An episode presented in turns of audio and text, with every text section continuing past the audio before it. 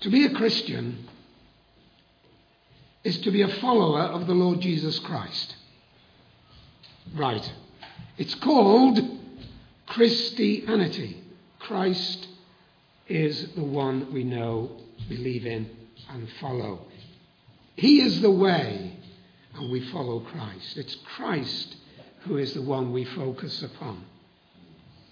We, we believe in Him, and only Him. We don't believe in any other religious leader that has come and gone down the years, however big, however much an impact they've made upon the world. We don't even believe in some of the great predecessors of Jesus, like, like Moses or, or Abraham or David. We believe in Jesus. And one of the things about being a Christian is that we see by faith Jesus as the Lord and Saviour the one who gave himself on Calvary's cross, bearing on in himself our sins, and we're trusting in him. There is another tremendously important aspect of the Christian life. Absolutely tremendous. And I think in some measure it can be mistaken it can be neglected. It can be completely ignored. And that is this God has sent his Son to die upon the cross. He came into the world to be our Saviour. But God has also sent the Holy Spirit. That is absolutely important that we realize, as the old hymn puts it, the Lord Jesus Christ is our advocate above in heaven. And the Holy Spirit is our advocate within. Now, it's quite easy to be a little bit upset and concerned about the use of the term the Holy Spirit because there are some kinds of Christianity which go under the umbrella of the Holy Spirit, which is really rather off putting and disturbing. But we've got to leave those things to one side. And we must recognize this to be a Christian is to experience the Holy Spirit. And to experience Him in a very deep, powerful way. Jesus put it like this We need to be born of the Spirit. Born. As we were born physically of our parents, so we need to be born spiritually of God by the Holy Spirit. If you forget the Holy Spirit, you're making a big mistake. Keep those two words those two lines of the hymn in mind. Jesus is our advocate above, and the Holy Spirit is our advocate within. We believe and we trust in the Lord Jesus only, but we know and experience the power and the presence of, of the Holy Spirit in our lives. And Paul the Apostle has been writing to these Galatians. They've begun to shift their church and faith ground. They'd started off by believing in Jesus, in Jesus as the only Saviour, and they'd begun to drift and move and, and began to take up a sort of a, a mixed kind of gospel. Oh, yes, it was believing in Jesus, but it was a case of mixing the old Jewish ways with Jesus. And they were sort of saying, oh, yes, you need to have the old Jewish system with the gospel of Jesus to be a real Christian. And so the Apostle Paul writes this epistle and he says, No, the only Savior is Jesus. Salvation is through faith in Christ alone. Our forefathers put it like this by grace alone, through faith alone, in Christ alone. Okay? Alone, alone, alone. Grace alone, faith alone, Christ alone. There's no religious ceremony. There's no religious person. There's no religious power in life outside of Christianity and the gospel of God.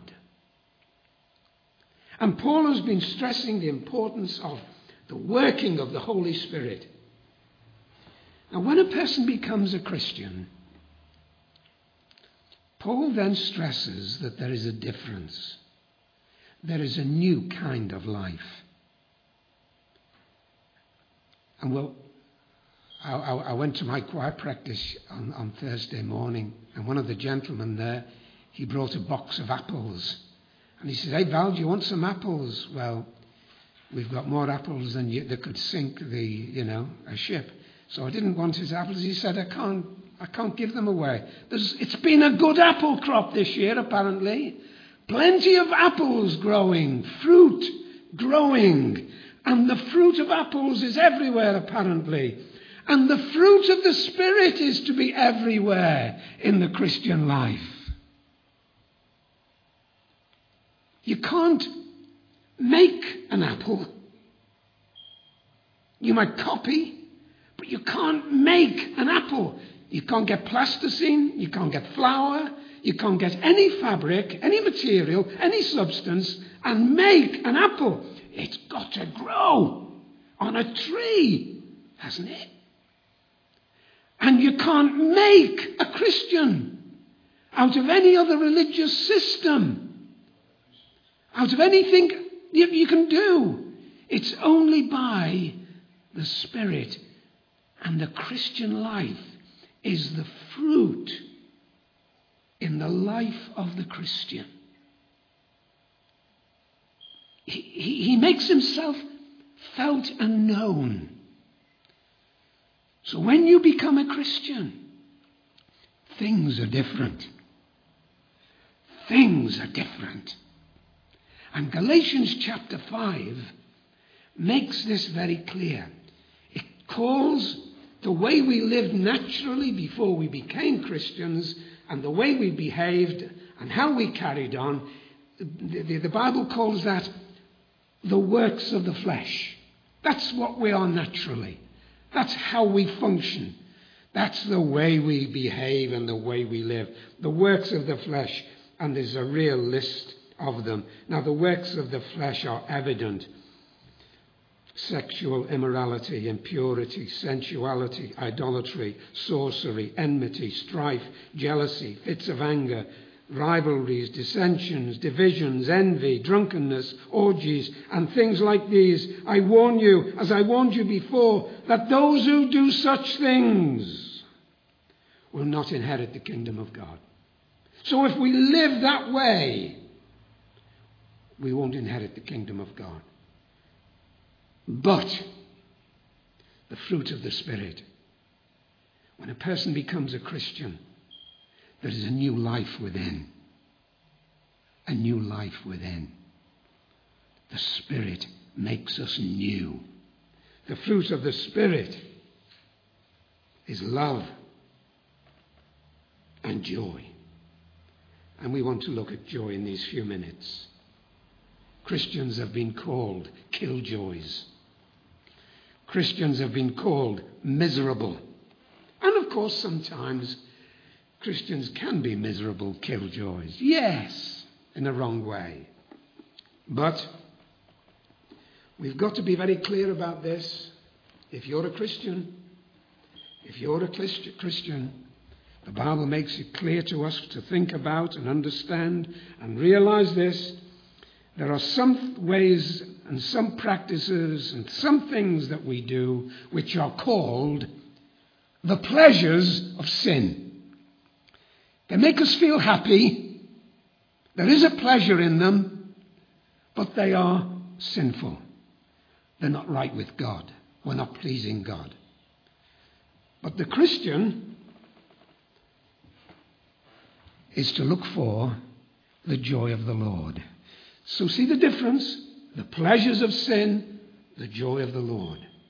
We've got to get this clearly in our mind. If I'm a Christian, if I say I'm a follower of Jesus, it will be seen by the way I live. And one of the ways in which I live and will show this will be in this area of joy. I'm not saying you're going to go around all the time with a sickly, smiling smirk all over your face. We're not talking about smirky happiness. But there is joy in being a Christian. The Christian life is built on God. We heard before from Carl that this creation is the way it is because God is. And the Christian life is the way it is because God is joyful. God is a God of joy. Now, some people can't take that.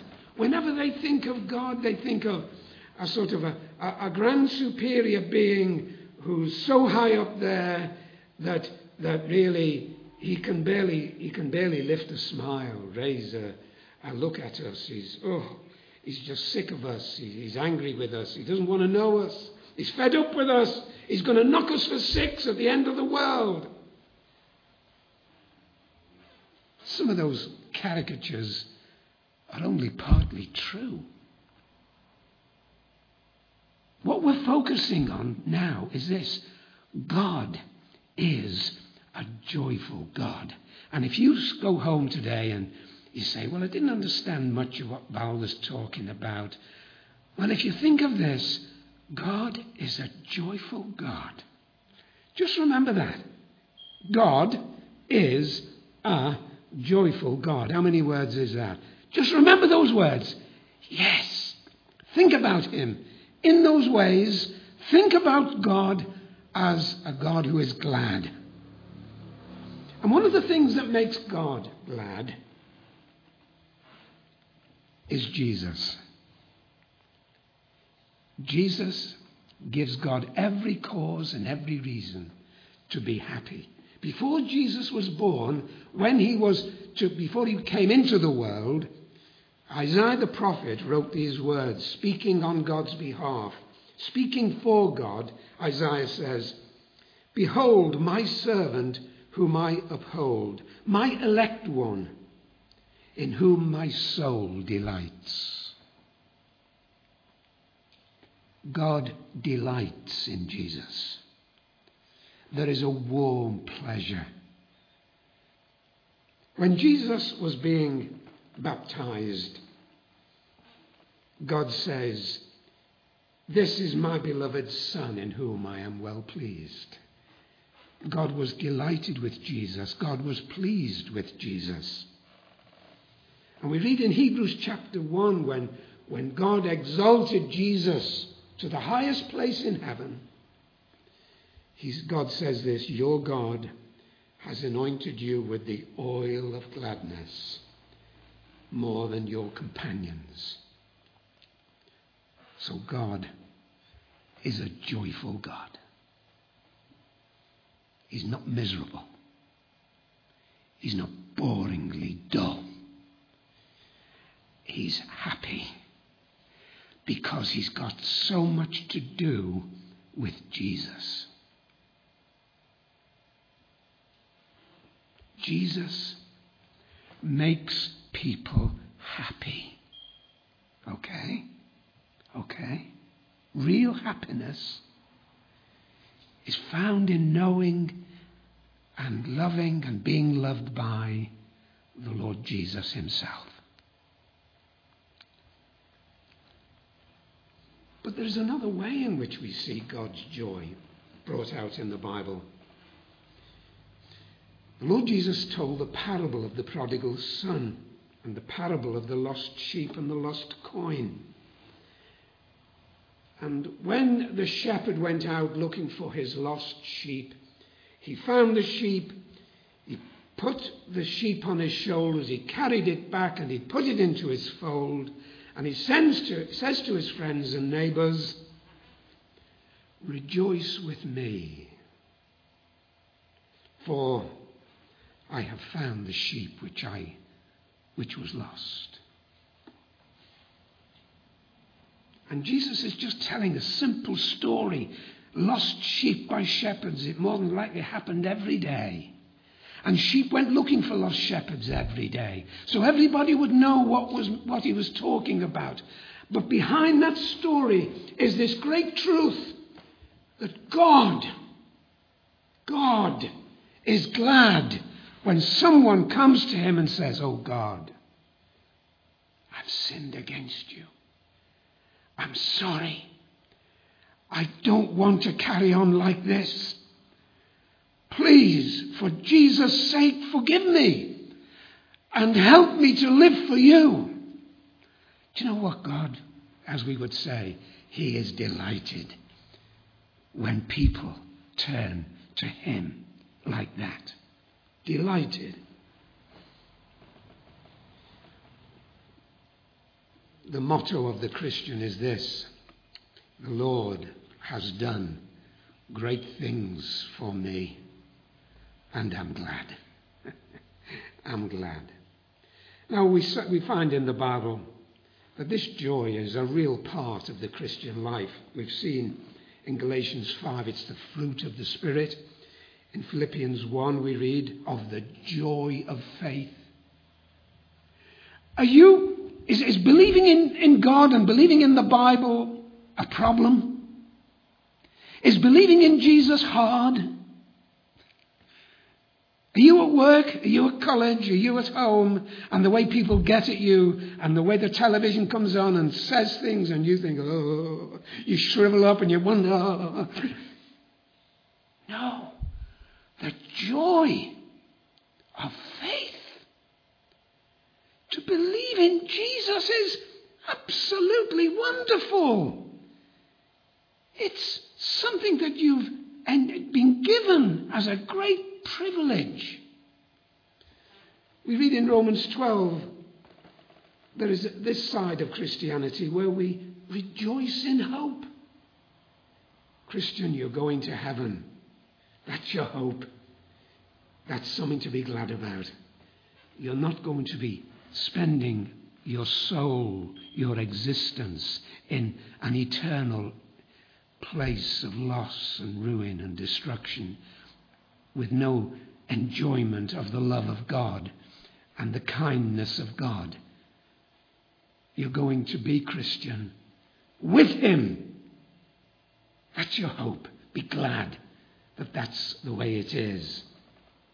The kingdom of God is righteousness and peace and joy in the Holy Spirit. And Paul writes to the Thessalonians, For all the joy with which we rejoice for your sake before our God. So, joy then, joy is such a big part of the Christian life. And if this series on the Holy Spirit here at your church can help you to think of turning a corner, of having your eyes open wider, of, of seeing a new vista of experience ahead of you. You've been a Christian for so long and you've grown and you've developed and yes, but you want to grow further and you want to see more. If you can see, if God gives you the, the ability to see, the joy of the whole Holy Spirit, knowing Christ, loving God. That's your way forward. The fruit of the Spirit is joy. How do we learn how to rejoice? How do we do it? That's always the question, isn't it? How to do it? How? How? Another big question is why? The unanswerable letter question, why? Some quiet sometimes. we don't know the whys. But the other big question is how? How do we rejoice in the Lord? Well, the Bible again helps us. The epistle of John says this These things write I unto you, that your joy may be full. Christian, you're going to develop and you're going to grow and you're going to enjoy the Lord more as you absorb, as you appreciate Him, as you find Him in the Scriptures. The more you know of God, the Lord Jesus, from the Bible, the deeper will your joy become. You can't know God and Jesus without becoming joyful. These things write we unto you that your joy might be full. That's why I re- had read that Isaiah chapter 12. Oh, I love that chapter 12 of Isaiah. What a word, God. God was angry with us. He was angry with us. But now he comforts us. He comforts us. What a word. And the comfort God gives is a personal comfort. It's the Holy Spirit, the comforter. God comforts us by the Holy Spirit as we realize his anger is passed away, taken away from us. And now we are saved and we can drink of the gospel. We can take of the Lord Jesus we can eat and drink and hold and embrace the Lord Jesus again and again and again. We can drink of the wells of salvation with joy, says Isaiah chapter 12.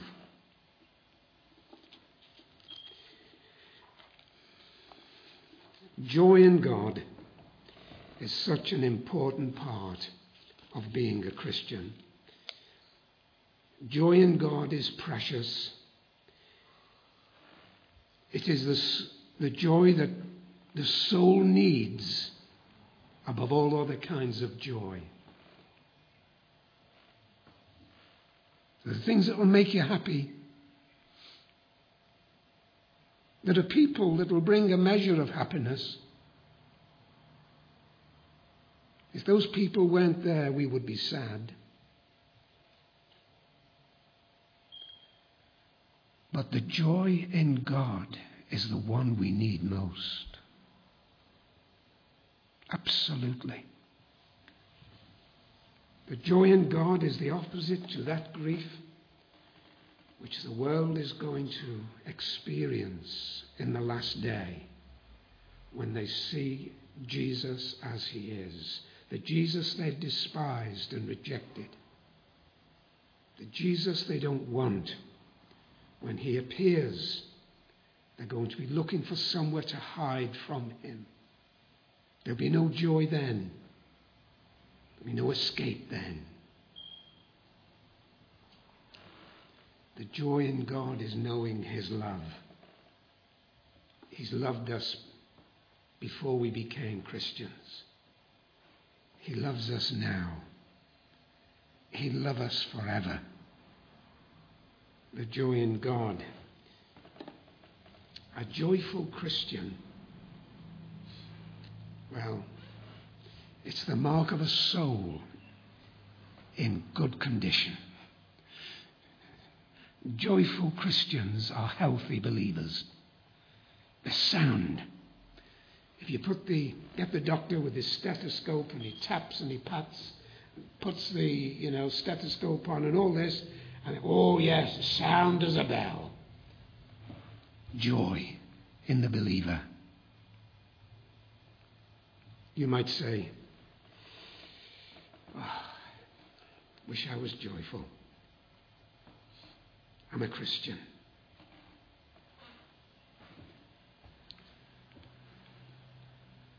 You're a Christian. Sometimes you're not happy.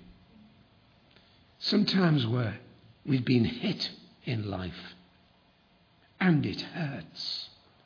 And while we're hurting, it seems we can't be joyful. Sometimes in life, we have a permanent problem we struggle with day after day, month after month, that won't go away.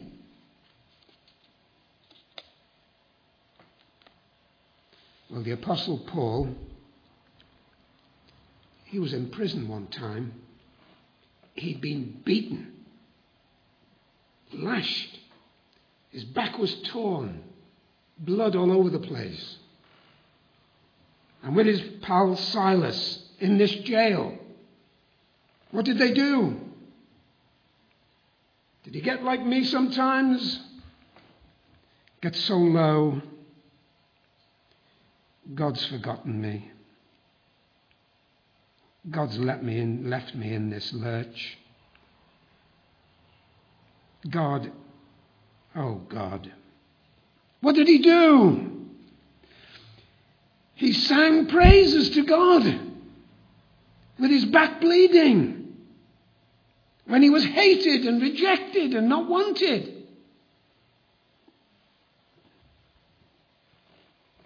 He had an ongoing problem. He calls it a thorn in the flesh. It was something that was in him that, that really he said, Oh God, please take it away. We read this in one of his epistles. He had something, we don't know what it was. Some people say it was bad eyesight, we, but we don't know what it was. But he had this in him, about him, which he struggled with. And he said, Oh God, take it away. And God said, My grace is sufficient for you. So there's this apostle. He's got this ongoing, lasting problem that won't be removed. His back has been torn by a whip. And what's he doing? Singing God's praise. This joy in the Lord is bigger than our personal feelings and our individual circumstances. It's the fruit of the Spirit. The fruit of the Spirit. It's the working of God. Are you a Christian? Do you know what it is to admit to God and say, Oh Lord,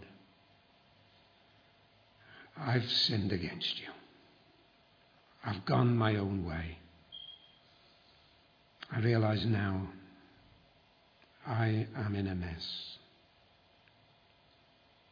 Forgive me.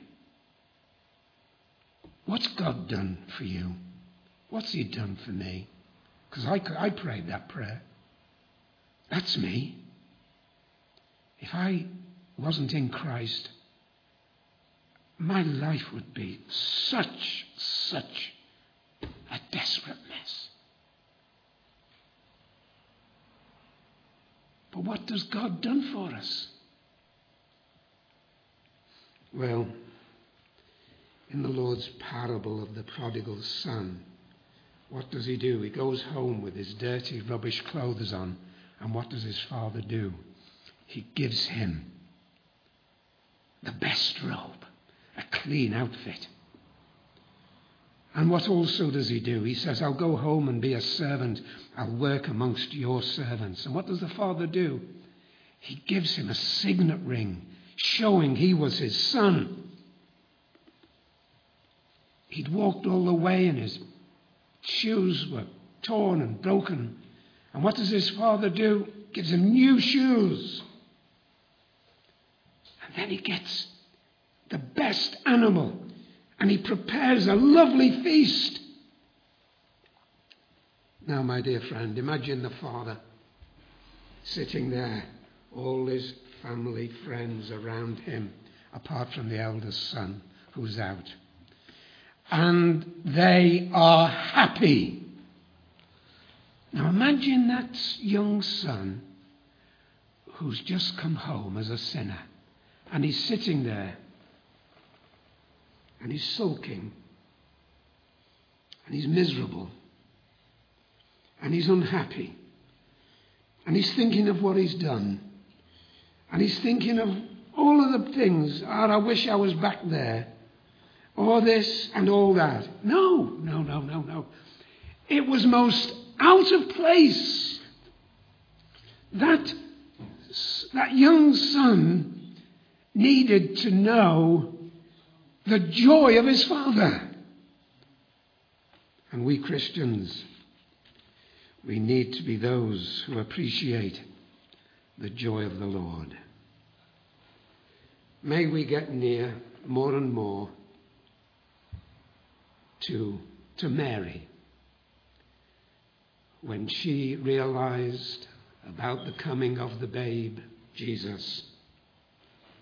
She sang these words My soul magnifies the Lord,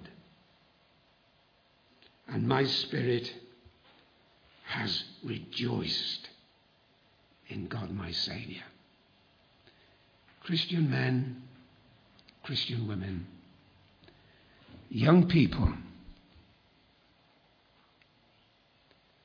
do think much about knowing the joy of the Lord. Not the pleasures of sin, not the happiness of this world. I remember ministering to a family, well, a woman and her children, in my first pastorate. And this, this young woman, her son was there, and she was saying about her husband having left her, and she was with tears in her eyes, weeping. She said, I, I just want to be happy. I want to be happy. She was alone He'd left her. She wanted to be happy. Remembered this all my days, 30 odd years ago. People want to be happy. In itself, that's not wrong. But there is a joy which, when that happiness isn't there, when that happiness isn't there, there are many single Christian men and women. There are many people whose partners have moved away, husbands and wives have moved away. And they're now feeling alone. And they're not happy with their situation. They look back with pleasure on those occasions when they were happy with their loved one. Many of us can look back on happy childhoods, happy experiences in life. But that kind of happiness, it comes and goes, it ebbs and flows.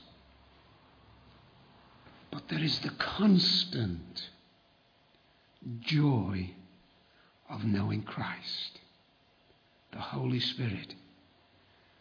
May that work in us. May it radiate may be seen. May we experience more and more the fruit of the Spirit, which is joy.